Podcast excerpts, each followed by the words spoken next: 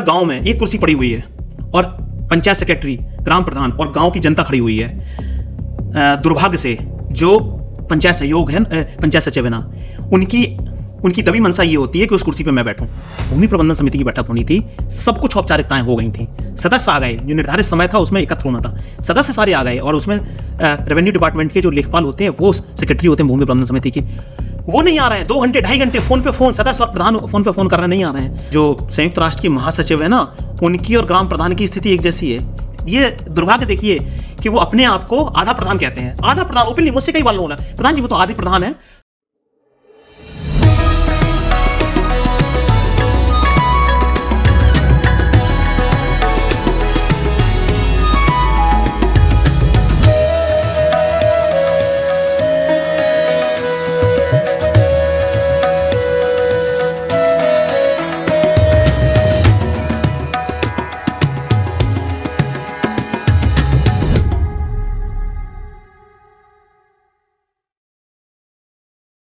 नमस्कार। सशक्त पंचायत में आपका स्वागत है। मेरे लिए भी आज का दिन बहुत ही महत्वपूर्ण है, बहुत उत्साहित हूँ, क्योंकि आज का पॉडकास्ट हम वर्चुअली नहीं कर रहे हैं। मेरे साथ अमित जी, जो ग्राम प्रधान हैं, यहाँ पर जुड़े हुए हैं। अमित जी, जो कि मलकपुरा गाँव, जिला जालौन के ग्राम प्रधान हैं, वो आज हमारे के पॉडकास्ट में अतिथि हैं। अमित जी, स्वागत है आपका। सुमित जी, चर्चा इसी से स्टार्ट करते हैं। थोड़ा सा आप अपने बारे में और कैसा आपका कार्य क्षेत्र रहा और आपके ग्राम प्रधान बनने तक की चर्चा। इसको मैं अगर कहूँ तो स्कूली शिक्षा मेरी जनपद जालौन में, जालौन नगर से ही हुई पूरी और उसके बाद फिर बुंदेलखंड विश्वविद्यालय के एक कॉलेज से मैंने स्नातक की पढ़ाई की और उसके बाद फिर मैं दिल्ली आया। और दिल्ली में मैंने पत्रकारिता की पढ़ाई की, भारतीय जनसंचार संस्थान से और वहाँ के बाद मैंने करीब साढ़े छः साल डी डी न्यूज़ आउटलुक या एनडीटीवी जैसे संस्थानों में काम किया और फिर लगभग दस ग्यारह साल रह के अपने गाँव वापस गया और जब गाँव वापस गया तो फिर वहाँ पर कुछ परिस्थितियाँ ऐसी बनी जिनके तहत चुनाव लड़ना हुआ ग्राम पंचायत का। मैं आपको थोड़ा रोकना चाहूँगा, क्या परिस्थितियाँ बनी? ये बड़ा ही रोचक है क्योंकि क्या आपका कोई परिवार का राजनीतिक इतिहास है आपके परिवार से कोई राजनीति में था या आप गाँव के चुनाव में या इन जनरल कोई इन्वॉल्व था? देखिए जनवरी 2021 में मेरा वापस जाना हुआ अंत में और जब मैं वहाँ पहुँचा तो मेरा दूर दूर तक कहीं कोई ऐसा चुनाव लड़ने का इरादा नहीं था मतलब सवाल ही नहीं आया था ये मन में। लेकिन हमारे जनपद में एक प्रभावशाली परिवार है जिसके दुर्भाग्य से कहा जाए उस परिवार ने राजनीति को एक धंधा बना रखा है चुनावी राजनीति को। वो हर बार हर पाँच साल में, या उससे पहले भी जितनी भी तरह के चुनाव होते हैं, सब में अपनी, अपना भाग आजमाते हैं और हर सदस्य भाग आजमाता है। कभी भाभी, कभी खुद, कभी माँ, कभी भाई, कभी पत्नी, इस तरीके से राजनीतिक धंधा बना रखा है उन्होंने और अलग अलग तहसीलों से अलग अलग ब्लॉकों से अलग अलग विधानसभाओं से। तो ऐसे में मैंने देखा कि वो व्यक्ति इस बार मेरी ग्राम पंचायत में दावा ठोकने के लिए आया था। और ये दुर्भाग्य देखिए कि वो ब्लॉक प्रमुख रहते हुए ग्राम प्रधानी का चुनाव लड़ रहे थे। मतलब निवर्तमान इसको बोलते हैं कि अभी आपका टेन्योर पूरा हो रहा है ब्लॉक प्रमुख का और आप अब ग्राम प्रधानी का चुनाव लड़ेंगे। तो इस और पैसा अथाह था उस व्यक्ति के पास और समीकरण कुछ ऐसे ऐसे बैठते थे कि वो जीत भी जाते थे उस परिवार के लोग। तो मैंने सोचा कि जो जिस भावना से मैंने जो शिक्षा ग्रहण की जो प्रयास किए पत्रकारिता में रहते हुए वो अगर अपने ही गाँव में लागू नहीं कर पाया तो फिर क्या मतलब? क्या मतलब मैं किसी दूसरे राज्य में, किसी दूसरे जनपद में अधिकारों के लिए लड़ाई लड़ रहा हूँ, चलते हुए।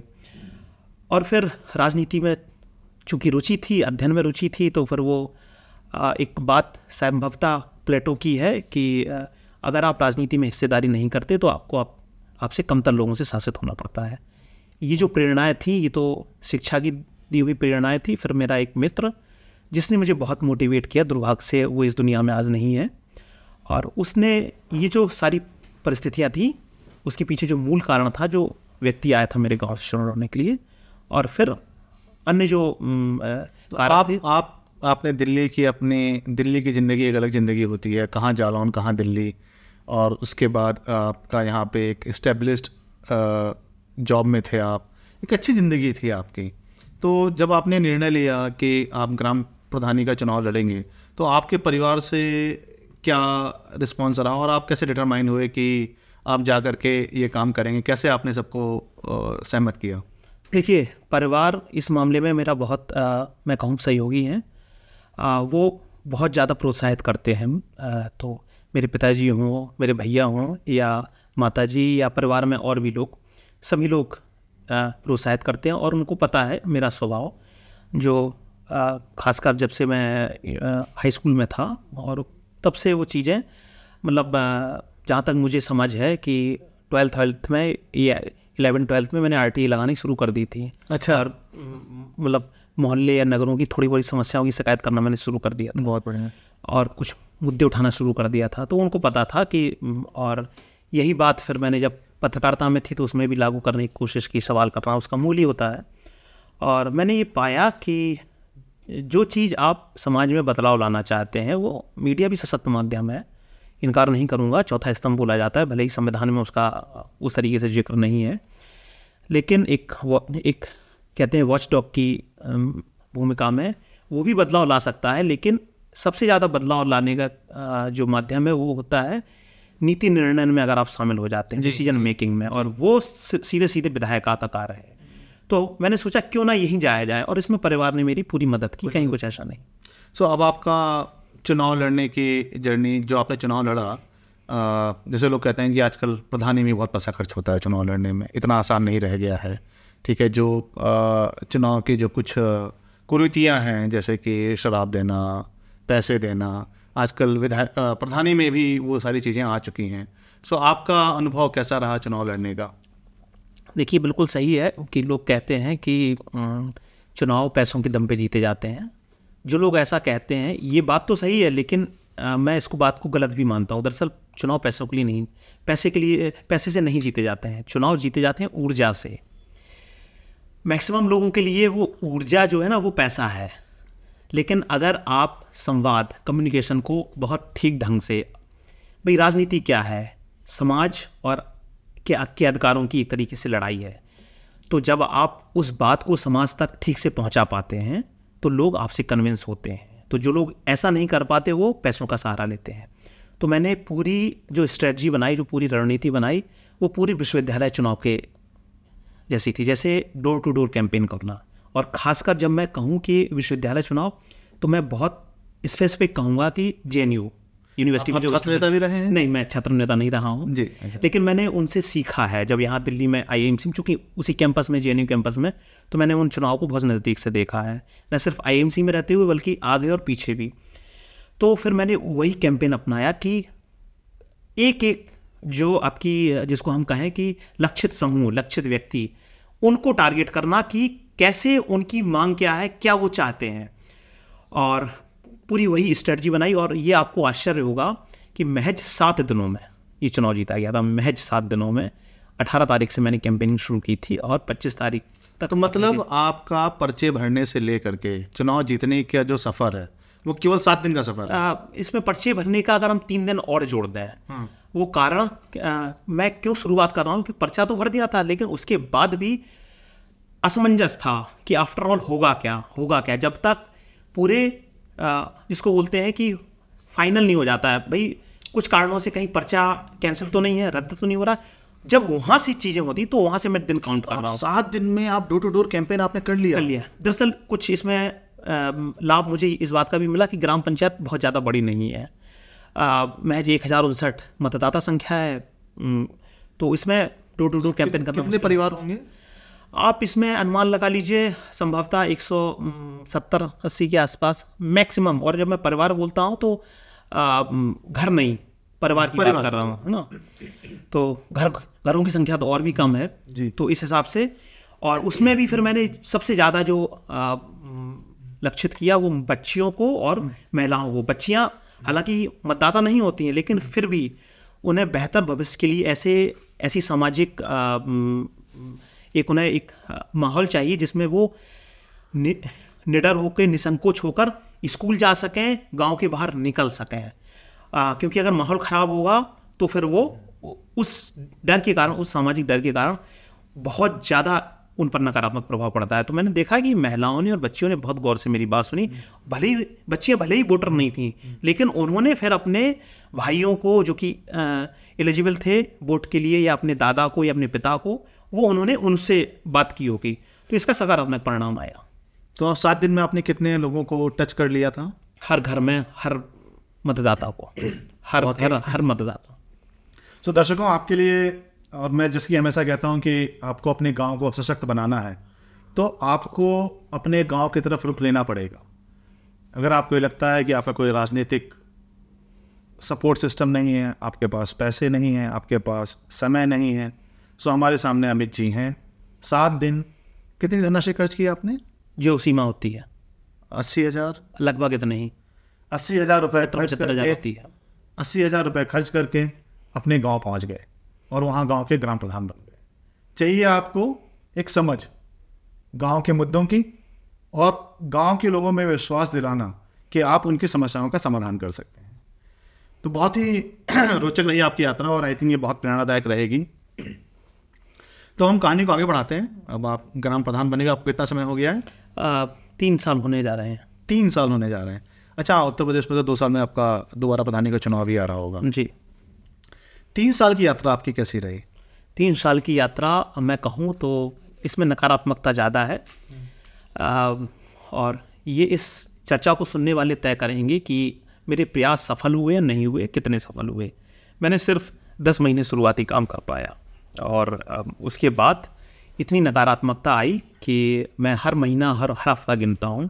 ये संभवतः तेईसवा महीना चल रहा है बाईस तेईसवा महीना चल रहा है, जिसमें कोई भी काम नहीं हुआ है। पंचायती राज विभाग से जो भी पैसा आता है जो हमें ग्रांट मिलती है, कोई भी एक नई ईंट नहीं रखी गई है। अगर हम काम के सिलसिले में एक मुहावरे के तौर पर इस्तेमाल करें, कुछ भी काम नहीं हुआ है। बहुत ही तो अभी हम इसके कारणों को जानेंगे बट उससे पहले कुछ एक बेसिक जानकारी मैं आपसे लेना चाहूँगा। आपके गाँव में कितने स्कूल हैं? मेरी पंचायत में तीन स्कूल आते हैं। दो प्राइमरी हैं और एक उच्चतर प्राइमरी है यानी एक से कक्षा आठ तक। ठीक है। और अ, कोई हेल्थ सेंटर है आपके पंचायत के अंदर? नहीं हेल्थ सेंटर नहीं है। कोई भी। आशा एन एम ये हैं। तो उनका अपना केंद्र आंगनवाड़ी केंद्र वगैरह तो ये आंगनवाड़ी केंद्र है हाँ। वो होगा। हाँ। हाँ आंगनवाड़ी केंद्र। आपके गाँव के आय के प्रमुख कारण अ, साधन? कुछ शून्य। कृषि? है पंचायत की आय नहीं होती है। पंचायत की आय हाँ बट पंचायत। यूजली गाँव के लोग किस हाँ, पे आजीविका किस पे चलती है? अजीब का मुख्य तौर पर कृषि। कृषि कृषि पर हाँ। हाँ, ठीक है। ठीक है जी। सो एक एक करके विषय उठाएँगे। आपने जो आपने बोला कि वैसे तो काफ़ी अच्छी नहीं रही जर्नी बट फिर भी एक एक करके विषय उठाएँगे तो हम स्कूल से स्टार्ट करते हैं। शिक्षा की गाँव में क्या समस्या है आपके? आ, इससे पहले मैं थोड़ा सा आपको ये बताऊँगा कि मेरा फोकस क्या है और फिर मैं जी जी। अम, शिक्षा पर आता हूँ। दरअसल मैंने जब अपनी पंचायत में आया तो मैंने लोगों की सहमति से और लोगों को इन्वॉल्व करते हुए आ, अपना अपनी ग्राम पंचायत को गांधी जी के ग्राम स्वराज और डॉक्टर कलाम के पूरा यानी ग्रामीण इलाकों में शहरी सुविधाएँ जी वो मॉडल पर मैंने चार पाँच चीज़ों पे फोकस किया। उसमें था शिक्षा उसमें था स्वास्थ्य उसमें था पर्यावरण उसमें था स्वरोजगार उसमें थी आत्मनिर्भरता ग्राम पंचायत को आत्मनिर्भर बनाने में। लोगों को भी आत्मनिर्भर बनाने का हमारा लक्ष्य है और पंचायत को भी। जब हम पंचायत को आत्मनिर्भर बनाने की बात करते हैं तो उसमें फिर हम मेरा ज़ोर ऊर्जा उत्पादन करके स्वच्छ ऊर्जा उत्पादित करके पंचायत की आय बढ़ाना होता है। और जब मैं स्वरोजगार की बात करता हूँ तो मेरा आ, मेरा कहने का आशा है महिलाओं को स्वरोजगार या लोगों को स्वरोजगार देना होता है। तो जो मैंने चार पाँच विषय आपको बताए इसमें से शिक्षा पर मेरा सबसे ज़्यादा ज़ोर था। और शिक्षा में चूँकि क्लास एट्थ तक का हमारे यहाँ हाईएस्ट पंचायत में विद्यालय है तो मेरा और ये मैंने अपने मैनिफेस्टो में बकायदा मैंने मैनिफेस्टो जारी किया था और उसमें मैंने लिखा था कि ग्राम पंचायत में कि किसी भी बच्चे या बच्ची को खासकर बच्चियों को शिक्षा में पैसा कभी भी बाधा नहीं आएगा। क्लास एट्थ तक वो हमारे यहाँ पढ़ें। इसके बाद वो कोई भी कोचिंग पढ़ना चाहें कोई भी ये, कोई भी आगे की फर्दर स्टडी करना चाहें प्राइवेट में या सरकारी में हम उनको हर तरीके से मदद करेंगे हर तरीके से। इसमें जब हम बोलते हैं हर तरीके से तो यानी इसमें आर्थिक पहलू पर ज़्यादा ज़ोर होता है। तो शिक्षा में जब मैंने ये काम शुरू किया तो फिर मैंने, चूँकि तीन विद्यालय हैं, दो प्राइमरी हैं और एक क्लास एट्थ तक है, जिसे उत्तर प्रदेश में अब कंपोजिट विद्यालय बोला जाता है, उच्चतर प्राथमिक विद्यालय। तो वहाँ पे मैंने काम शुरू किया और धीमे धीमे धीमे धीमे फिर मैंने उसमें काम शुरू करना किया। और चूँकि देखिए, कोई भी काम करें आप तो एक आर्थिक संसाधन बहुत महत्वपूर्ण होते हैं। तो फिर मैंने उसमें मुझे पैसों की ज़रूरत थी तो मैंने लोगों का, लोगों की भागीदारी करनी शुरू की और लोगों की भागीदारी ग्रामीणों की भागीदारी नहीं, वो क्राउड फंडिंग फिर मैंने सहारा लिया और क्राउड फंडिंग मैंने अलग अलग माध्यम अपनाए और ख़ासकर जैसे सोशल मीडिया है, वहाँ से मैंने इस्तेमाल करना शुरू किया और करीब संभवतः मुझे लगता है उन प्रयासों की संख्या आठ से दस हो गई होगी शिक्षा में, जिसमें मैंने पैसे इकट्ठे किए और गाँव के स्कूल को बेहतर बनाने की कोशिश की। कहाँ से पैसे इकट्ठा किए आपने? ये क्राउड फंडिंग से सोशल मीडिया के माध्यम से। सोशल मीडिया के माध्यम से। सोशल तो आपके फ्रेंड सर्किल ने और हाँ हाँ पैसे तो सिर्फ़ फ्रेंड सर्किल ने नहीं फ्रेंड सर्किल के बाहर जिनसे मैं कभी आज तक मिला नहीं हूँ कभी तो ये आपने मतलब थोड़ा सा इसको डिटेल बता देंगे तो बाकी ग्राम प्रधानों के लिए ये क्योंकि मेरे पास जब पॉडकास्ट करता हूँ या जो वर्कशॉप करता हूँ उसमें बहुत ही इंपॉर्टेंट सवाल आता है। कि हम पैसे कहाँ से लेकर के आएँ क्योंकि राज्य सरकार से जो राशि मिलती है फाइनेंस कमीशन के अंतर्गत, वो इतनी नहीं है कि उसमें कुछ ऐसा कार्य किया जा सके। तो थोड़ा सा इसको विस्तृत में बताइए कि कैसे आपने कोई साइट बनाई, क्या किया? देखिए, सबसे पहले तो आपको जब आप क्राउड फंडिंग करने जाते हैं तो सबसे पहले आपको पारदर्शिता बहुत ज़रूरी है। वही एक ऐसी पहली सीढ़ी है जहाँ पर आप विश्वास पैदा कर पाते हैं कि आप जो बोल रहे हैं, जो कर रहे हैं, वो एकदम कथनी और करनी में कोई अंतर नहीं होगा। तो ये चीज़ मैंने पहले स्थापित की और सिर्फ़ चूँकि तो ग्राम प्रधान बनने की बात है, इससे पहले भी पत्रकारिता में जब मैं था और मुझे कोई अवार्ड मिलता था, पुरस्कार वगैरह मिलता था तो मेरा ये सिद्धांत था कि पुरस्कार जो होते हैं ना, वो आपकी व्यक्तिगत कमाई नहीं है, कोई व्यक्तिगत उपलब्धि नहीं है। ये आप समाज से जो सीख रहे हैं, उसी की कमाई है तो आपको समाज की कमाई समाज में ही लगानी है। तो दो पुरस्कार मुझे पत्रकारिता में रहते हुए मिले थे उसकी हंड्रेड परसेंट राशि मैंने ऐसे ही कामों में खर्च की थी। पर्यावरण शिक्षा में। तो लोगों को वो पता था वो सब कुछ मतलब था। और ये प्रधान बनने से चार पाँच साल पहले की बात है। तो लोगों को एक विश्वास था और मैंने बहुत क्लियर बिल्कुल स्पष्ट रूप से बिंदुवार चीज़ें रखता था। तो शुरुआत मैंने की विद्यालय में भोजन से। हाँ। देखिए मिड डे मील जिसको बोलते हैं। जी। तो मिड डे मील जब लाया गया संयुक्त राष्ट्र संघ द्वारा ये पूरी अंतर्राष्ट्रीय स्तर की पहल है। हमारे भारत में अपनाया गया। उसके दो महत्वपूर्ण पहलू थे। एक तो ये था कि ग्रामीण इलाकों में कुपोषण की जो समस्या बच्चों में, गरीब बच्चों में, वो दूर किया जाए। और दूसरा था कि एक भोजन की रूप, भोजन के लिए बच्चे आकर्षित हों विद्यालय में तो उससे एक उनकी उपस्थिति बढ़ेगी। तो मैंने वही उपयोग शुरू किया और add on mid day meal का कॉन्सेप्ट दिया। तो वहाँ पहले पैसा उसके लिए आया दो हज़ार रुपये पंद्रह सौ रुपये अच्छा आप मतलब दो बार भोजन देते थे नहीं add on mid day meal में जो भोजन मिल रहा है जो मेन्यू है उत्तर प्रदेश में परिषदीय विद्यालयों में उसमें हम कुछ ऐड कर देते थे।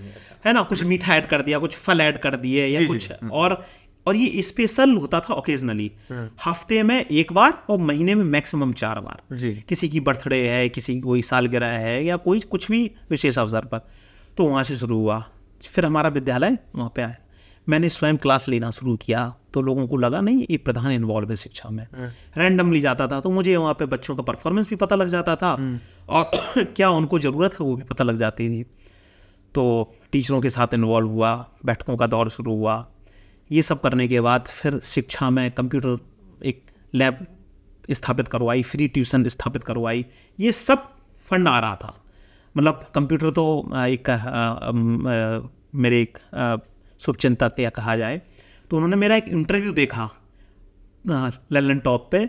फिर उन्होंने वो सौरभ भैया को फ़ोन किया मैसेज किया कि मैं इस ग्राम प्रधान से। तो मुझे कंप्यूटर की ज़रूरत उन्होंने सीधा कहा कि मैं कंप्यूटर आपको प्रोवाइड करा देता हूँ तो ऐसे कंप्यूटर आ गया।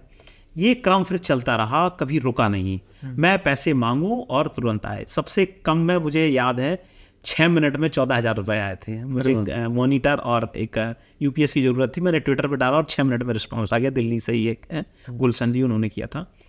तो ऐसे ऐसे करके फिर बच्चों को साइकिलें दिलवाई स्कूलों में और हम्म, बच्चों को बेंचें आई बच्चों को कूलर आए। मेरी ग्राम पंचायत के सारे विद्यालयों में और सभी रूम्स में कूलर लगे हुए हैं बच्चों को गर्मी के लिए। और ये दुर्भाग्य देखिए आप कि शिक्षा में इतना खर्च करने के इतना होने के बाद आज तक मैं ग्राम पंचायत या ग्राम निधि का एक भी पैसा स्कूल में खर्च नहीं कर पाया हूँ। जो भी आता है क्राउड फंडिंग से आता है। बच्चों को साइंस के प्रयोग हों तो अब तो बच्चों को भी मैं मोटिवेट कर रहा हूँ कि वो भी अपना अपना थोड़ा थोड़ा एक एक हमने काफ़ी जब बाकी ग्राम प्रधानों से बात की है एक ये भी बहुत प्रमुख समस्या रहती है कि जो शिक्षक हैं वो स्कूल में नहीं आते हैं समय से।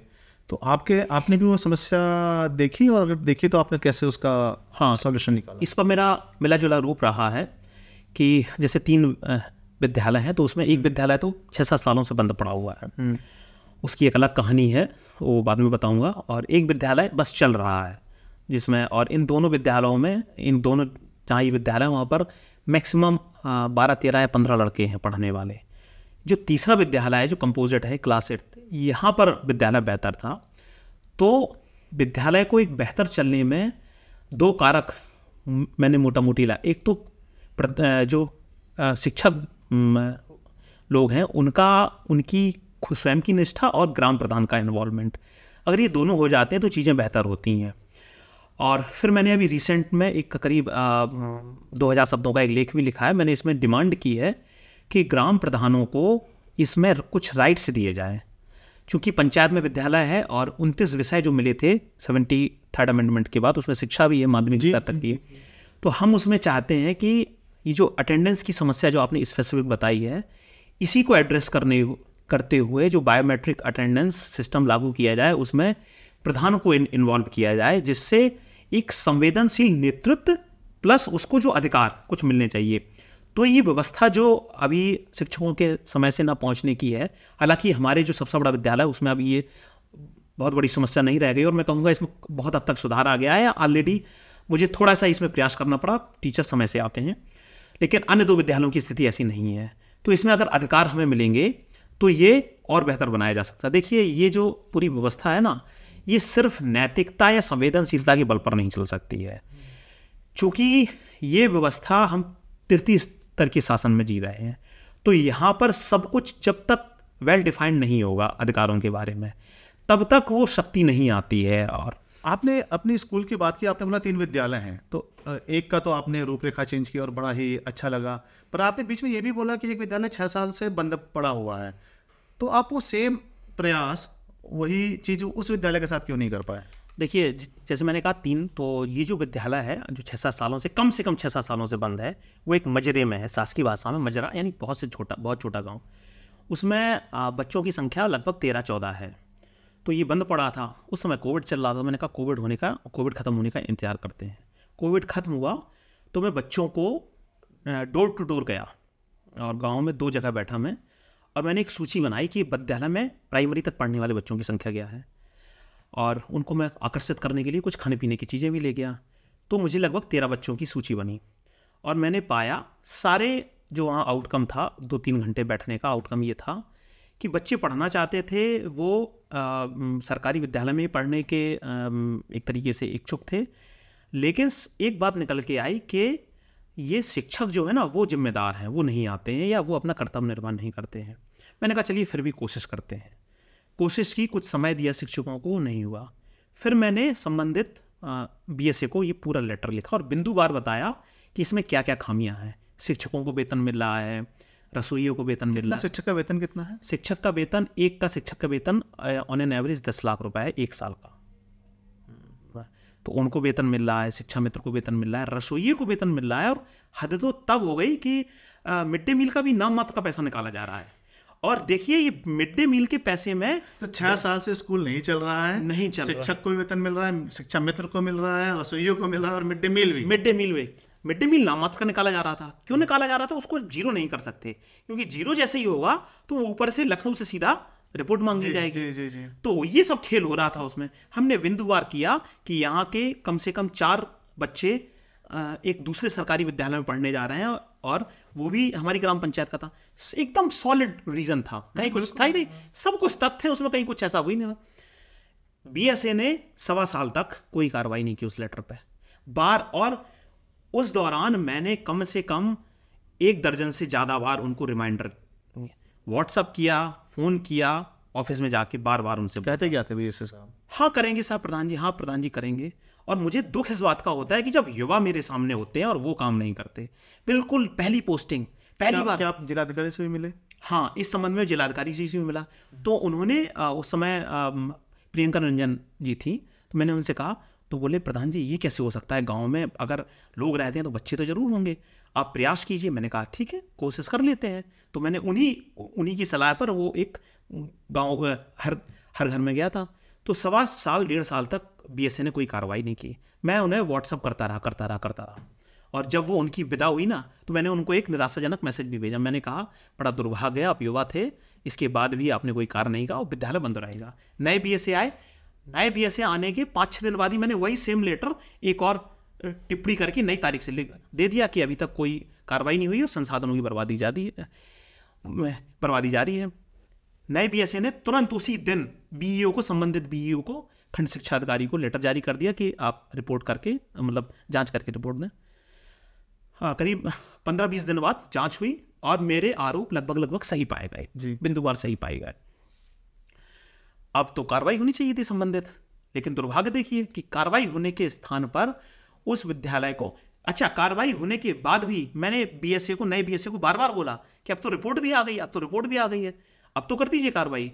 तो वो आश्वासन देते रहे वो भी युवा पहली पोस्टिंग। दुख तो होता उम्मीद में जगाता हूँ मैं हाँ। और फिर भी नहीं हुई। एक दिन मुझे पता लगा कि विद्यालय तोड़ दिया गया। क्यों तोड़ा गया? मुझे आश्चर्य हुआ क्योंकि हर जगह नियमों का उल्लंघन हो रहा था। विद्यालय तोड़ने में ग्राम प्रधान की इन्वॉल्वमेंट अनिवार्य है मैंडेटरी है। उसकी बिल्डिंग नीलामी में सब कुछ प्रक्रिया में। मुझे फिर मैंने और खोजबीन की जब विद्यालय टूट गया मैंने और खोजबीन की तो मुझे बताया गया कि उस विद्यालय को बने हुए महज अठारह साल सत्रह अठारह साल हुए थे। सत्रह अठारह साल में। उससे पुरानी बिल्डिंग जो हमारी विद्यालय में पैंतीस पैंतीस साल पुरानी है वो अभी भी बनी हुई है। उसको जड़ जड़ दिखा के तोड़ दिया गया। अब इसका सोल्यूशन क्या होगा? इसका क्या समाधान? करना वो बताया गया कि शिक्षक नेता है अपने आप में। मतलब देखिए कि वो अपने अधिकारों का दावा करने वाले बच्चों के मूल अधिकारों का उल्लंघन कर रहा है सालों से। उन पर कोई कार्रवाई नहीं हुई है और बिल्डिंग तोड़ दी गई, संसाधनों की बर्बादी कर दी। अब इसका क्या फ़ायदा होगा?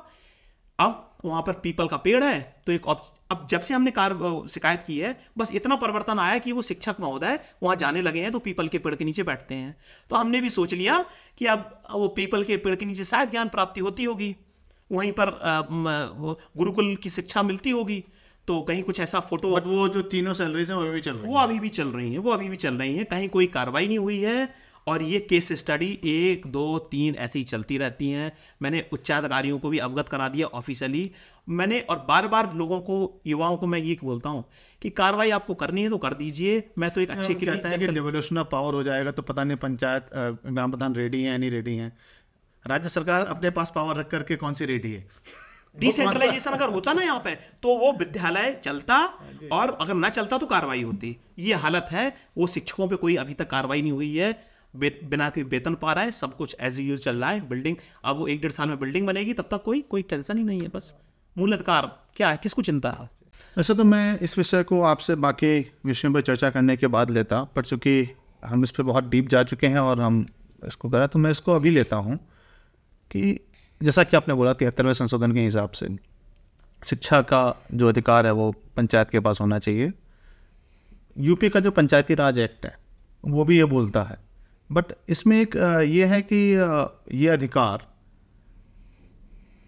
पंचायतों को इसलिए नहीं दिया जा सका क्योंकि राज्य सरकार को या कहिए लोगों को ये विश्वास नहीं है कि अगर ये अधिकार पंचायत को दिया गया तो जो शिक्षा संस्थान है वो ठीक से फ़ंक्शन करेंगे।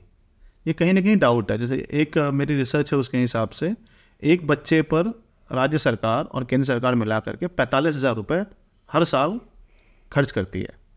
पैंतालीस हज़ार बहुत अच्छी धनराशि होती है। जितने भी बच्चे पढ़ रहे हैं अगर पैंतालीस हज़ार पर स्टूडेंट मिले तो पंचायत तो बहुत अच्छे से चला सकती है। तो ये जो राज्य सरकार का मानना है कि ये धनराशि बहुत बड़ी धनराशि है और पंचायत के पास वो कॉम्पिटेंस या कैपेबिलिटी नहीं है कि वो शिक्षण संस्थान को ठीक से चला सकें। इस पर आपके क्या विचार हैं? देखिए सबसे पहले तो मैं पूरी तरह से से असहमत हूँ। मैं शिक्षा पे ही चूँकि बात अमित जी मैं आपको रोकना चाहूँगा। आप अपने बारे में बताइएगा। ये क्योंकि अगर राज्य सरकार निर्णय लेगी तो केवल अमित जी के लिए नहीं लेगी। ये जब उनका टिप्पणी होती है तो ये सारे ग्राम भारत उत्तर प्रदेश में आपके पचपन अट्ठावन हज़ार ग्राम प्रधान हैं। तो उनकी टिप्पणी होती है कि मेजोरिटी ऑफ़ ग्राम प्रधान उसके ऊपर। तो हमें लगता है फिर तो अगर मेजोरिटी की बात की जाए तो हमें लगता है फिर जो संविधान सभा की बहसें थी ना हमारे राष्ट्रपिता गांधी जी का जो सपना था पहले प्रधानमंत्री जी का जो आ, सोच थी या सम पूरी संविधान सभा की जो सोच थी फिर हमें उसमें देखना चाहिए। क्या वो लोग इस तथ्य से वाकिफ नहीं थे कि अभी हमारे गाँव सक्षम नहीं है लेकिन इसके बाद भी उन्होंने नीति निर्देशक तत्वों में ये बात रख दी। जी। और पूरे दुनिया के मोटे मोटे उदाहरण बताते हैं कि जितना विकेंद्रीकरण होता है उतनी चीज़ें बेहतर होती हैं। हाँ। तो ये कहना कि ग्राम पंचायतें कैपेबल नहीं हैं मैं नहीं मानता हूँ। अगर सिर्फ़ मुझे खारिज करने से कुछ नहीं होगा ये आपको ग्राम जो संविधान सभा है ना उसके पूरे निर्माताओं को आपको खारिज करना होगा उन बहसों को खारिज करना होगा हमारे राष्ट्रपिता को खारिज करना होगा। जिन्होंने ग्राम स्वराज की बातें की हर मतलब समय के साथ कई लोगों ने की हैं उनको खारिज करना होगा।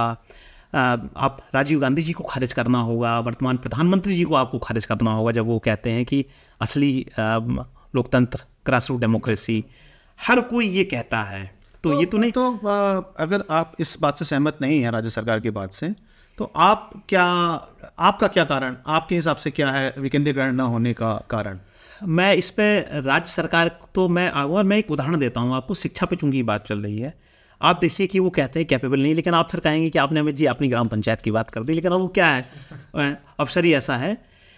हमारी ग्राम पंचायत संभवतः देश की पहली ग्राम पंचायत है जिसने राष्ट्रीय शिक्षा नीति 2020 लागू की है। अंशतः पूर्णता में संभवतः पहली है।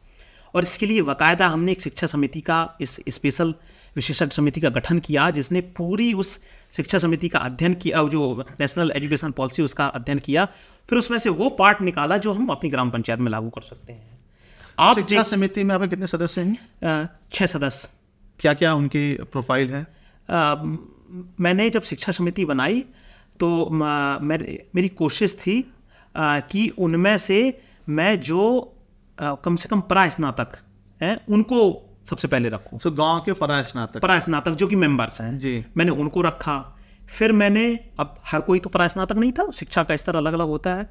तो फिर मैं उसी क्रम में मेरे प्राथमिकता वही थी कि अगर शिक्षा समिति बन रही तो शिक्षा वाले सदस्यों को उसमें हम इन्वॉल्व करेंगे। तो पाँच सदस्य आपने आपका क्राइटेरिया था कि जो ज़्यादा एजुकेटेड है हाँ उसको मैं शिक्षा समिति में डालूँगा। जी जी। तो आपने उसमें महिलाओं का महिलाओं का भी रिप्रेजेंटेशन वो एक फिर पूरा एक फार्मूला होता है कि उसमें महिलाएँ भी होनी चाहिए उसमें अलग अलग वर्ग की भी तो वो भी सब ध्यान में रखना था। तो इस तरीके से स्कूल के प्रिंसिपल को इन्वॉल्व किया? हाँ उसमें तो अनिवार्य रूप से इन्वॉल्व होते हैं स्कूल के प्रिंसिपल तो। हाँ। तो आपकी शिक्षा समिति जो है वो आ, कैसे कार्य करती है? कैसे मैं मैंने ये आ, अपने चुनाव मतलब ग्राम पंचायत चुने जाने के संभवतः एक साल के अंदर ही पहली बैठक मैंने की। पहले तो देखिए जो समितियाँ होती हैं उनकी बैठकें बहुत ज़्यादा नहीं होती हैं। मैंने जब ये पहले तो ग्राम सभा की बैठकें नहीं होती हैं मैंने वो भी एक क्या बोलते हैं स्टूडियो टाइप तोड़ा और मैंने ग्राम सभा की बैठक की लोगों ने कहा जो सबसे बुज़ुर्ग थे गाँव में पैंसठ सत्तर साल की बोले बेटा मैंने पहली बार ऐसी बैठक देखी है ग्राम सभा की। तो हमने ये ऐसी बैठकें शुरू की ओपन और पूरी डुगडुगी इतने सवाल है मेरे पास मैं आप, आप ऊपर अच्छा भी लगता है कितनी बार रोकूं क्योंकि ये भी बहुत महत्वपूर्ण समस्या जैसे आपने शिक्षा समिति बनाई काफ़ी ग्राम पंचायतें नहीं बना पाई हैं। नहीं इनफैक्ट ग्राम प्रधानों को समितियों के बारे में पता ही नहीं है। जैसे ग्राम सभा का भी आपने बोला तो ये सब बहुत रोचक होगा जानना कि आपने ये कैसे किया कैसे? तो आप देखिए मैं शिक्षा पर ही बात बात करता हूँ। तो देखिए राष्ट्रीय शिक्षा नीति मैंने लागू कर दी। प्रदेशों में अभी वो चरणबद्ध तरीके से हो रही है और मैं ये 2022 से ही लागू किए बैठा हूँ। हमारी ग्राम पंचायत में मैंने कोशिश की है।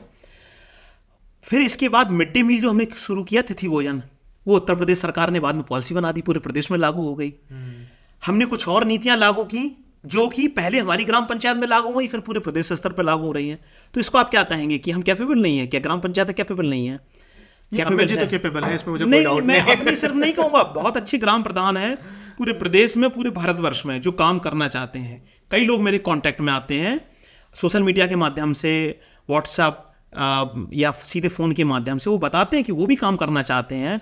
मैं भी उनसे सीखता हूँ लेकिन बस यही है। ये जो सोच है ना कि पंचायतें कैपेबल नहीं है, ये सोच ठीक नहीं है। आप विकेंद्रीकरण कीजिए, देखिए परिणाम अपने आप आने शुरू हो जाएँगे, अपने आप सीख जाएँगे, कोई रॉकेट साइंस थोड़ी है। तमाम लोग ऐसे हैं जो राजनीति में पहली बार आते हैं और चमत्कार कर देते हैं। अब कोई कहे कि हमारे जो वर्तमान प्रधानमंत्री जी हैं, जब पहली बार मुख्यमंत्री बने तो विधायक भी नहीं थे। कोई उनको चुनावी राजनीति का कोई अनुभव नहीं था। वो स्वयं अपने आप में उदाहरण है। हम कह रहे दिल्ली के मुख्यमंत्री जी हैं बट देखिए, मेरा ये मानना है कि बहुत सारी ऐसी समस्याएँ होती हैं जो ग्राम प्रधान ग्राम स्तर पर। जैसे मैं मैं ये कहता हूँ और और मैं थोड़ा सा उसको डाइवर्जन ले रहा हूँ आज के पॉडकास्ट में, क्योंकि मैं एक ऐसे व्यक्ति से बात कर रहा हूँ जिसको इन सब विषयों की इतनी अधिक जानकारी है कि आज मेरा मुख्य उद्देश्य ये होगा कि बाकी ग्राम प्रधान इससे कितना सीख सकें। तो मैं कुछ ऐसे काउंटर क्वेश्चन करूँगा राइट जो यूजली मैं अपने पॉडकास्ट में नहीं करता हूँ यूजली मैं जानना चाहता हूँ ग्राम प्रधान से। जो ये बहुत बेसिक काम है जहाँ किसी धनराशि की ज़रूरत नहीं किसी सहयोग की ज़रूरत नहीं ग्राम सभा का कंडक्ट करना। इसके लिए किस धनराशि की ज़रूरत चाहिए? पंचायत समितियों का गठन करना इसके लिए किस धनराशि की ज़रूरत चाहिए?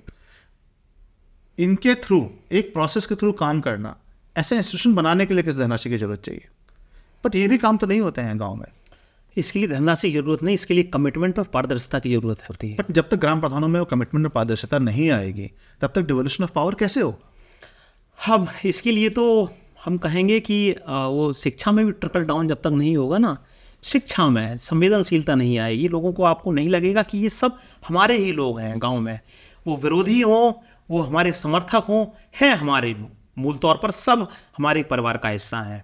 जैसे भी हो, जब आप बेहतर बातें रखेंगे, जब मैंने ग्राम सभा बुलाई पहली बार तो लोगों ने बढ़ चढ़ कर हिस्सा लिया और कोई भी प्रस्ताव ऐसा नहीं था जिसका विरोध हुआ हो। वो हर प्रस्ताव पे लगभग लगभग ताली बजाने वाला माहौल था और बजाई जा रही थी। और म, म, म, लेकिन लोगों को वो एहसास ये एहसास सिर्फ़ ग्राम प्रधान की अकेले बस की बात नहीं है उत्तर प्रदेश में या कुछ ऐसे राज्यों में क्योंकि जो मशीनरी है ना वो मदद नहीं करती है। एक सीमा के बाद चीज़ें नहीं होती हैं। अब शिक्षा समिति की मैंने बैठक की सेक्रेटरी ने रजिस्टर ही खो दिया। आज तक मुझे उस पता नहीं रजिस्टर में और तब तक मेरी ऐसी आदत नहीं थी कि मैं हर चीज़ की फ़ोटो कापी कराऊँ या फ़ोटो कैप्चर कर लूँ। तो रजिस्टर ही खो गया। और भी ऐसी बैठकें हैं रजिस्टर ही गायब है। भूमि प्रबंधन समिति की बैठक होती है। हर बार नया रजिस्टर बन जाता है हर बार नया। बट अगर आप ये देखिए अगर मैं बोलूँ कि आइडियली बारह ग्राम सभा होनी चाहिए। मत- मतलब चार का तो प्राविधान है मिनिमम बट मेरे हिसाब से आप सहमत हैं कि हर महीने तो एक ग्राम सभा होनी चाहिए मेरे हिसाब से? आ, मैं हर महीने तो नहीं सहमति दूँगा लेकिन हाँ साल में तीन चार हो जाएँ तो ठीक है। चार विधानसभा तो हाँ, वो तो आपके एक्ट में भी प्रावधान है चार का। हाँ जी। अब मान लीजिए कि मेरी सात समितियाँ बन गई और हर समिति में मान लीजिए चार बार बैठी ना? तो आपके सात प्लस एक आठ तो आठ चौक बत्तीस बत्तीस बैठक हो गई। पंचायत सचिव बत्तीस बैठक में इतना काम करेगा पंचायत सचिव आकर के बत्तीस बैठकों की प्रोसीडिंग बनाना। आपका पंचायत सचिव कितने गाँवों पे शेयर्ड है? डेडिकेटेड है आपका? इस बार ए, इस समय छः ग्राम पंचायतों की ज़िम्मेदारी उसको है। कैसे कैसे होगा? बत्तीस इंटू छः अगर नियम कायदे कानून से भी किया जाए तो उसको साल में 190 तो मीटिंग कन्वीन करनी है और उसकी प्रोसीडिंग्स बनानी है। जी। क्या संभव है? नहीं ये संभव ये मैन पावर जो हमें मिलता है जो जिनको हम सहयोगी बोलते हैं ना वो इसमें सहयोग नहीं करते हैं। इवन आप देखिए कि मुझे तीन साल हो गई हैं। मेरी सिर्फ़ अभी तक दो या तीन ग्राम सभाएँ हैं। इसके बाद मैं लिखित में अपने सहयोगी जो कि पंचायत सचिव उनको लिखित में कह रहा हूँ कि ग्राम सभा की बैठकें बुलाइए। नहीं बुलाई जा रही। क्या बिना पंचायत सचिव को इन्वॉल्व किए मैं ग्राम सभा की बैठक बुला सकता हूँ? ऐसी परिस्थितियाँ मेरे सामने उत्पन्न हुई हैं। भूमि प्रबंधन समिति की बैठक होनी थी सब कुछ औपचारिकताएँ हो गई थी। सदस्य आ गए जो निर्धारित समय था उसमें एकत्र होना था। सदस्य सारे आ गए और उसमें रेवेन्यू डिपार्टमेंट के जो लेखपाल होते हैं वो सेक्रेटरी होते हैं भूमि प्रबंधन समिति की। वो नहीं आ रहे हैं। दो घंटे, ढाई घंटे फ़ोन पे फ़ोन, सदस्य और प्रधान फ़ोन पे फ़ोन कर रहे नहीं आ रहे हैं। अब बताइए, ऐसे में क्या दंड होना चाहिए एक सेक्रेटरी के रूप में?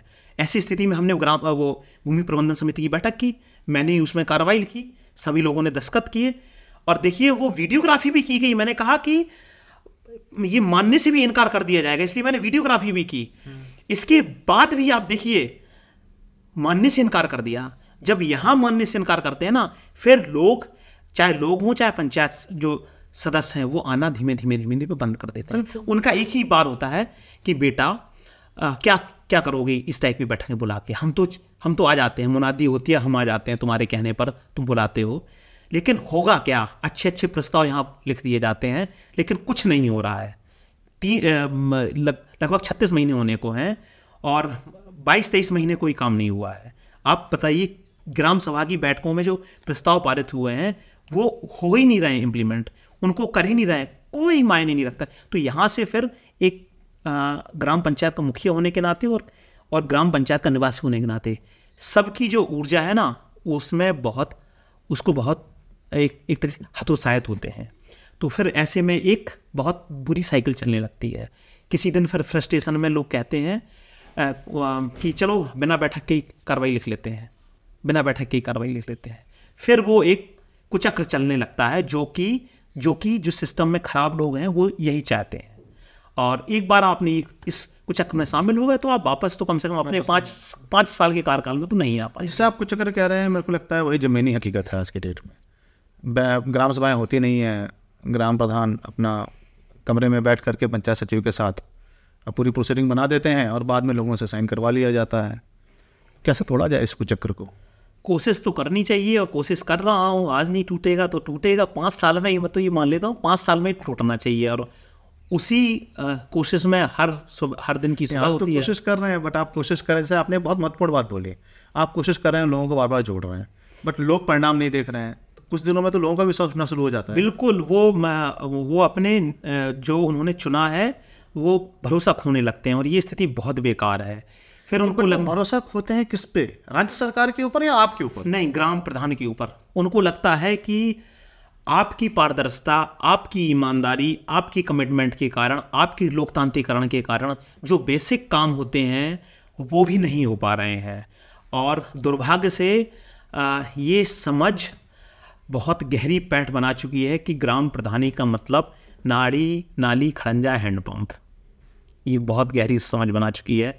इसको तोड़ने में बहुत, लेकिन लोग समझते हैं। धीमे धीमे धीमे धीमे। वो ट्रिकल डाउन थ्योरी होती है कि घड़ा अगर मिट्टी में है, उसमें पानी भरा हुआ है तो नमी आएगी, भले वो एक इंच में, एक इंच आए, लेकिन आएगी ज़रूर। लेकिन उसका और हमारी भी कुछ सीमाएँ हैं ग्राम पंचायत के रूप में। इतने आर्थिक संसाधन नहीं हैं, और हमारे भी सहयोगी उतने नहीं हैं। तो मैं मैं एक, जैसे कि आपने बोला कि आपको राज्य सरकार से सहयोग चाहिए होता तो किस तरह का सहयोग चाहिए होता? है एक तो यही हो गया कि जो भी अधिकारी हैं, जिनके रोल है प्रिसाइडिंग ऑफिसर का या सचिव का, वो समितियों की बैठक में आकर के करें। अगर वो लोग नहीं आ रहे हैं तो मैं अपने गाँव में जो लोग हैं, उन्हीं में से किसी को नियुक्त कर देता हूँ। जैसे कि मान लीजिए, प्रधान अध्यापक को शिक्षा समिति का कर दिया आशा एएनएम को हेल्थ का कर दिया फिर रोज़गार मित्र है कोई तो उसको जो है प्रोडक्शन कमेटी का सचिव नियुक्त कर दिया। तो मेरे को ऐसा लगता है कि गाँव में, पंचायत में सात से आठ लोग इस वक्त काम तो कर रहे हैं। देखिए, काम करने के लिए लोग चाहिए और इसके बाद संसाधन भी चाहिए, आर्थिक संसाधन। और आप जब कोई काम करते हैं तो बिना पैसों के जो आपके सहयोगी होते हैं ना, वो भी एक सीमा के बाद इनकार कर देते हैं काम करने से। और इन जो आपने सूची बताई, इसमें से हर कोई सहयोग नहीं करता है। सबके जो सिस्टम जो खराबी आई है ना, उसके वो भी अंग होते हैं। तो वो भी फिर सोचने लगते हैं, उसमें से कुछ कर्मी तो गाँव के ही होते हैं तो उनको लगता है। वो फिर जो स्थानीय खींचतान वाली टांग खींचने की जिसको बोलते हैं और जिसको स्थानीय राजनीति नहीं, वो बहुत, उसका निम्न स्तरीय एक हम शब्द का कहें तो उसमें इन्वॉल्व हो जाते हैं, फिर वो एक जो कर्मचारी जिसकी ड्यूटी है कि ग्राम पंचायत के या ग्राम प्रदेशों के निर्देशों का पालन करना वो भी नहीं होता है। पर देखिए राज्य स्तर पर जो अधिकारी होते हैं वो मुख्यमंत्री के अंदर आते हैं उनकी सारी बात मानते हैं। ये- भी जो अधिकारी चाहे रोज़गार सहायक हो चाहे आशा हो चाहे ए हो ये भारत के संविधान के संशोधन के हिसाब से सारे क्षेत्र पंचायत पे आते हैं और इसलिए अधिकारी या पंचायत को दिए गए हैं। तो ये डायरेक्टली पंचायत ग्राम पंचायत के अधिकार क्षेत्र में काम क्यों नहीं करते यही तो है। दरअसल उसमें से इनकी जो संरचनात्मक कमियाँ हैं, जिनको मैं आपको अगर बहुत संक्षिप्त में बताऊँ तो हमारे पास किसी को भी दंडित करने का अधिकार नहीं है, किसी की भी वेतन में कटौती करने का अधिकार नहीं है, अनुपस्थिति पर कोई भी कार्रवाई करने का अधिकार नहीं है, निर्देशों की अवहेलना पर, कर्तव्य पालन न करने की, न करने पर कोई भी अधिकार हमारे पास नहीं है। हम सारी शिकायतें उनके अधीनस्थों को करेंगे, जो कि राज्य सरकार के डिपार्टमेंट आ जाते हैं। अब यहाँ पर भूमि प्रबंधन समिति की बैठक हो रही है। सब कुछ अपने लोग काम छोड़ के आए हैं। एकदम कड़ाके की सर्दी में या बहुत ज़्यादा गर्मी में लोग आ रहे हैं और सेक्रेटरी नहीं आया। किसकी गलती है? सेक्रेटरी को दोष देना फिर किसकी ज़िम्मेदारी है? प्रधान होने के नाते मैं तो लिख ही सकता हूँ ना। या या उनकी राजस्व के लोगों को लिखूँगा या फिर पंचायती राज विभाग को लिखूँगा या ग्रामीण विकास को लिखूँगा, अगर वो कार्रवाई नहीं करेंगे तो फिर हम तो एक तरीके से सबको छूते हुए भी शक्तिहीन हो गए। तो फिर धीमे धीमे धीमे धीमे वो अनुशासन की जो आवश्यकता होती है, उसमें भी हिरास। हो लेकिन इसका एक उदाहरण अच्छा है, मैं बताऊँ आपको, वो है सफ़ाई कर्मी सफ़ाई कर्मी सीधे उनका जो वेतन होता है ना, वो वो ग्राम प्रधान के हस्ताक्षर से निकलता है। गाँव में, वैसे तो देखिए, सैद्धांतिक रूप से देखा जाए तो जो पंचायत सचिव है वो इन सब कार्यों के लिए एक तरीके से हम उसको मुख्य कार्य पालक कह सकते हैं। तो जैसे राज्य सरकार में मुख्य सचिव होता है पंचायत सेक्रेटरी एक्चुअली तो पंचायत का मुख्य सचिव है। वो मुख्य सचिव। बाकी तो सब डिपार्टमेंट हैं उनके जैसे कि प्रमुख सचिव होते हैं वैसे ये सब प्रमुख सचिव हैं। बस। अगर हम तीन स्तर को देखें तो भारत सरकार कैबिनेट सचिव प्रदेश सरकार मुख्य सचिव ग्राम पंचायत पंचायत सचिव। पंचायत सचिव। वहाँ पर कभी भी पंचायत वहाँ पर जो सेक्रेटरीज हैं वो कभी भी अपने आप को पॉलिटिकली इलेक्टेड लोगों के इक्विवेलेंट नहीं करते हैं। ग्राम पंचायतों में ये ये दुर्भाग्य देखिए कि वो अपने आप को आधा प्रधान कहते हैं। आधा प्रधान ओपनली मुझसे कई बार लोगों प्रधान जी वो तो आधे प्रधान है। तो हम अब उनसे मज़ाक में कहने लगे कि आप सोचिए मुख्य सचिव बोल दे मुख्यमंत्री को। कि आधे मैं तो आधा मुख्यमंत्री आधे मुख्यमंत्री बताइए। कैबिनेट सचिव मोदी जी को बोल दे कि मैं तो आधा प्रधानमंत्री ये ये विश्वास गाँव में भी हो गया है। तो लोग कहते हैं प्रधान जी वो तो एक गाड़ी के दो पहिए हैं। तो मैं उनसे कहता हूँ कैबिनेट सचिव का नाम पता है आपको? बोले नहीं। हमने कहा मुख्य सचिव का नाम पता हमने कहा हमने कहा आपको अपने स, अपने सचिव को आप आधा प्रधान बता दिया। हमने कहा क्या आपने उन, उनके लिए वोट दिया था? तो उनको ऐसे समझ में आता है लेकिन आप ऐसे कितने समझाएँगे? तो मैं उनको फिर जो बोला मेरे कितनी चर्चा में निकल करके आया है जिससे मैंने पूछा कि आप अपना काम कैसे निकालते हैं प्रधान जी से? कह रहे हैं कि देखिए सचिव और प्रधान एक गाड़ी के दो पहिए होते हैं। ये इतनी बार बोला गया है कि, कि और कितना accepted हो गया ये। एक्सेप्टेड है ये। तो हमने तो अब बोलने लगे हमने कहा आप आधे हमने कहा आप आधे पहिए थोड़ी है? आधे प्रधान थोड़ी हमने कहा आप तीन चौथाई हैं एक चौथाई हम है। उसको मैं अगर बहुत संक्षिप्त में समेटूं तो उसको मैं एक लाइन में कहूँगा।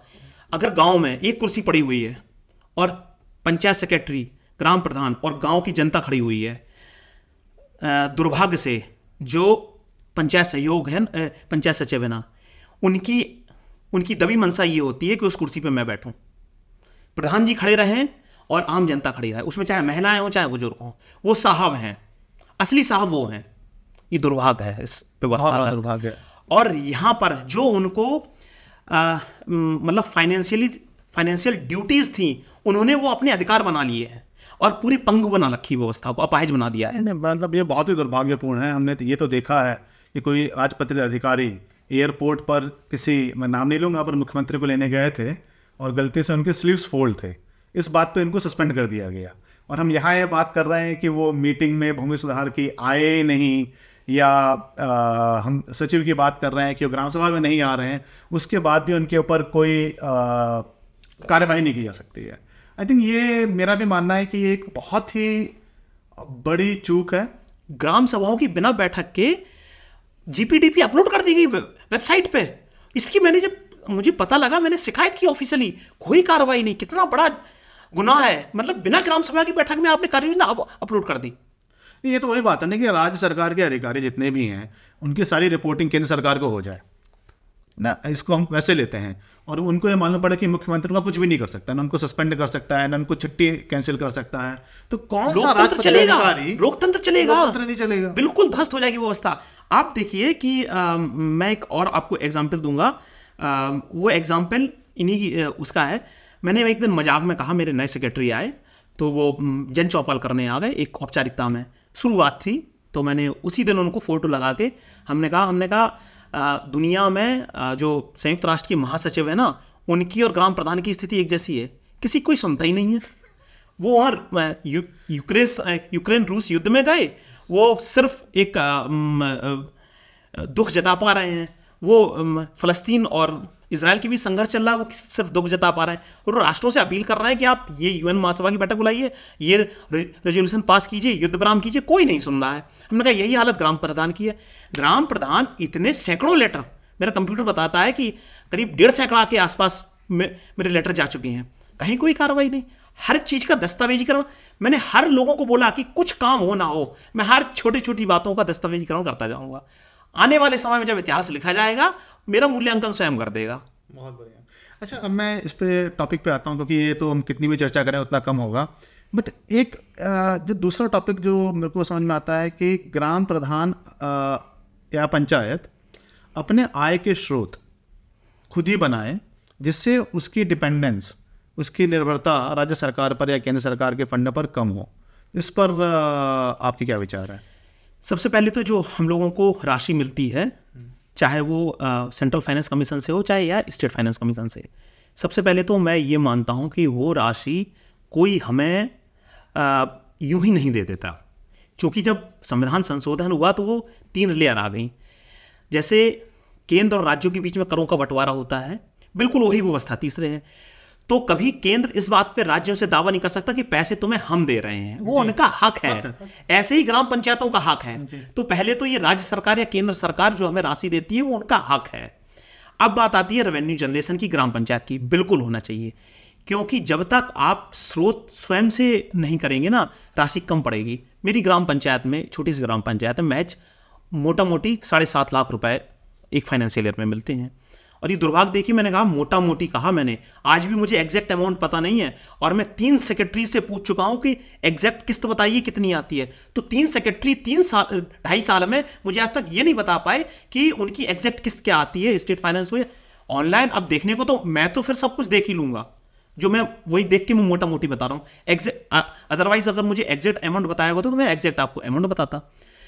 अब आती है आत्मनिर्भरता की बात कि ग्राम पंचायतों को आत्मनिर्भर कैसे होना चाहिए? हमारे प्रधानमंत्री जी का भी नारा है। तो हमने इसके लिए अलग अलग छोटे से स्तर तक बड़े से स्तर लोगों को भी आत्मनिर्भर करने की कोशिश की ग्राम पंचायत को आत्मनिर्भर करने की दो स्तर से कोशिश की। एक स्तर है कि ग्राम पंचायत में जो भूमि है हमारी जो ग्राम सभा की या ग्राम पंचायत की भूमि है आ, उसका उससे हम कैसे रेवेन्यू जनरेशन कर सकते हैं? हमारे उन प्रयासों को अभी शुरुआत हमने की है। हमें उम्मीद करनी चाहिए, लेकिन देखते हैं उसका क्या परिणाम आता है। उससे हम रेवेन्यू जनरेट कर रहे हैं। हम जल के स्रोतों से रेवेन्यू जनरेट कर सकते हैं। हम तालाब से रेवेन्यू जनरेट कर सकते हैं। एक तो ये हो गया। दूसरा हो गया, अगर हम स्वच्छ ऊर्जा का उत्पादन करते हैं, और ये हमने एक सपना देखा था, जो सबसे बड़ा सपना है, वो है दो मेगावाट बिजली उत्पादन का स्वच्छ ऊर्जा और उसमें दस करोड़ की लागत है और ये पीएम कुसुम योजना कंपोनेंट ए के तहत कवर हो रहा है। इसमें जो हमारा रेवेन्यू जनरेशन हो रहा है ना वो कई सांसदों की निधि कई विधायकों की निधि से भी कई गुना ज़्यादा बढ़ा है। बहुत ही बहुत ही तो अ, हमने कहा है कि हमें ये साढ़े सात लाख क्या है उसमें तो जो हमारा रेवेन्यू जनरेशन है वो एक करोड़ प्लस जा रहा है पर ईयर अरे वाह बहुत तो अ, हम क्यों ना इस टाइप से करें? इसमें लागत अपनाएँ। तो ये हमने आपको मिल रही है इसका जो कैपिटल एक्सपेंडिचर है ये? ये अभी तो सिर्फ़ प्लानिंग में है और प्लानिंग आप दुर्भाग्य देखिए कि जब आ, वही बात आती है कि आ, जब काम करने होते हैं तो सारी संभावनाएँ बना ली जाती हैं। जब काम नहीं करने तो उसके दर्जनों बहाने होते हैं। तो मैं उन्हीं सब में अटका हुआ हूँ। उस प्रोजेक्ट के बारे में सेंट्रल मिनिस्ट्री से तीन तीन चार चार लेटर डिस्ट्रिक्ट एडमिनिस्ट्रेशन को या लखनऊ में संबंधित विभाग को जा चुकी हैं। स्पष्ट रूप से लिखा हुआ है कि ये बहुत अच्छी पहल है, इसमें मदद कीजिए। पत्ता नहीं हिल रहा है। आज दो साल हो गए। पत्ता पौने दो साल होने को हैं। पत्ता नहीं हिल रहा है। मैं बार बार पीपीटी से, लेटर से वीडियो से, मुख्यमंत्री जी से, प्रधानमंत्री जी से संबंधित मंत्रियों से बार बार अपील करता हूँ बार बार उनसे मिलने की कोशिश करता हूँ। कहीं कुछ नहीं हो रहा है। तो ग्राम पंचायतें रेवेन्यू जनरेट करना चाहती हैं, अपने आय के स्रोत पैदा करना चाहती हैं, लेकिन नहीं हो रहा है।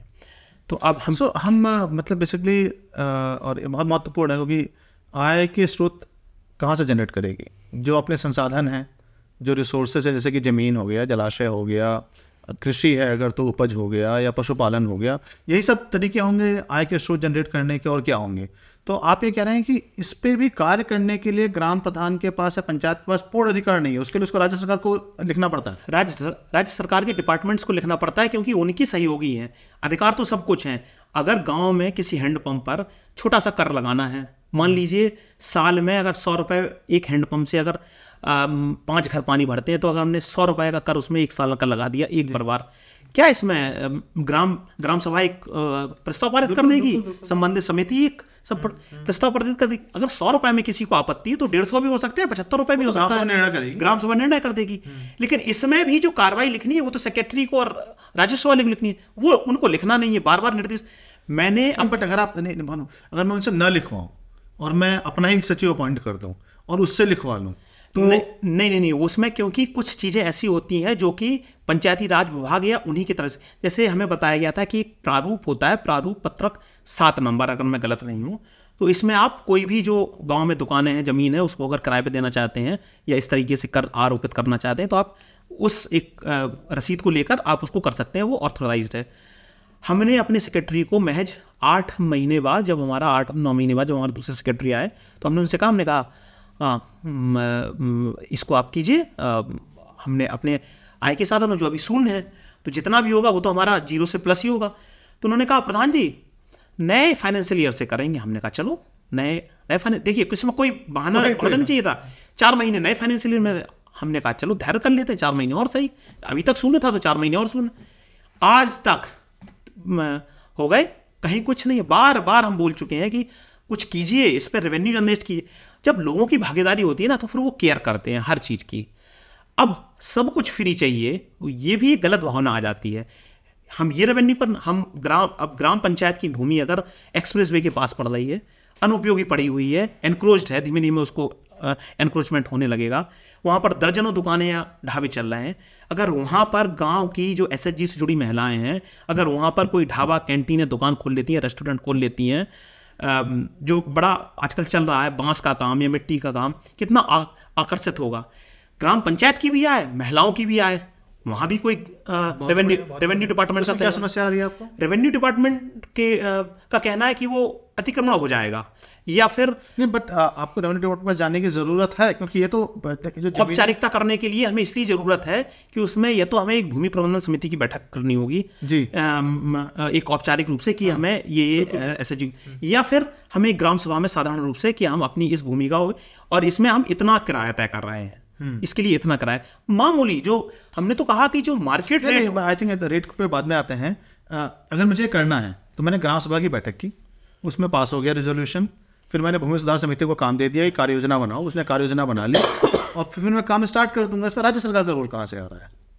बिल्कुल नहीं आना चाहिए रोल लेकिन जो सहयोगी है उन्हें ये औपचारिकता तो उन्हीं करनी है ना। अच्छा जो सचिव जो है सचिव जो है। दोबारा हम पहली प्रॉब्लम पे आ गए वही। कि जो जितने भी अधिकारी हैं वो वो सारे राज्य सरकार के अधिकारी हैं हम पंचायत के अधिकारी ही नहीं हमारे निर्देश से हमारे निर्देशों पर सलाह पर काम ही नहीं होगा।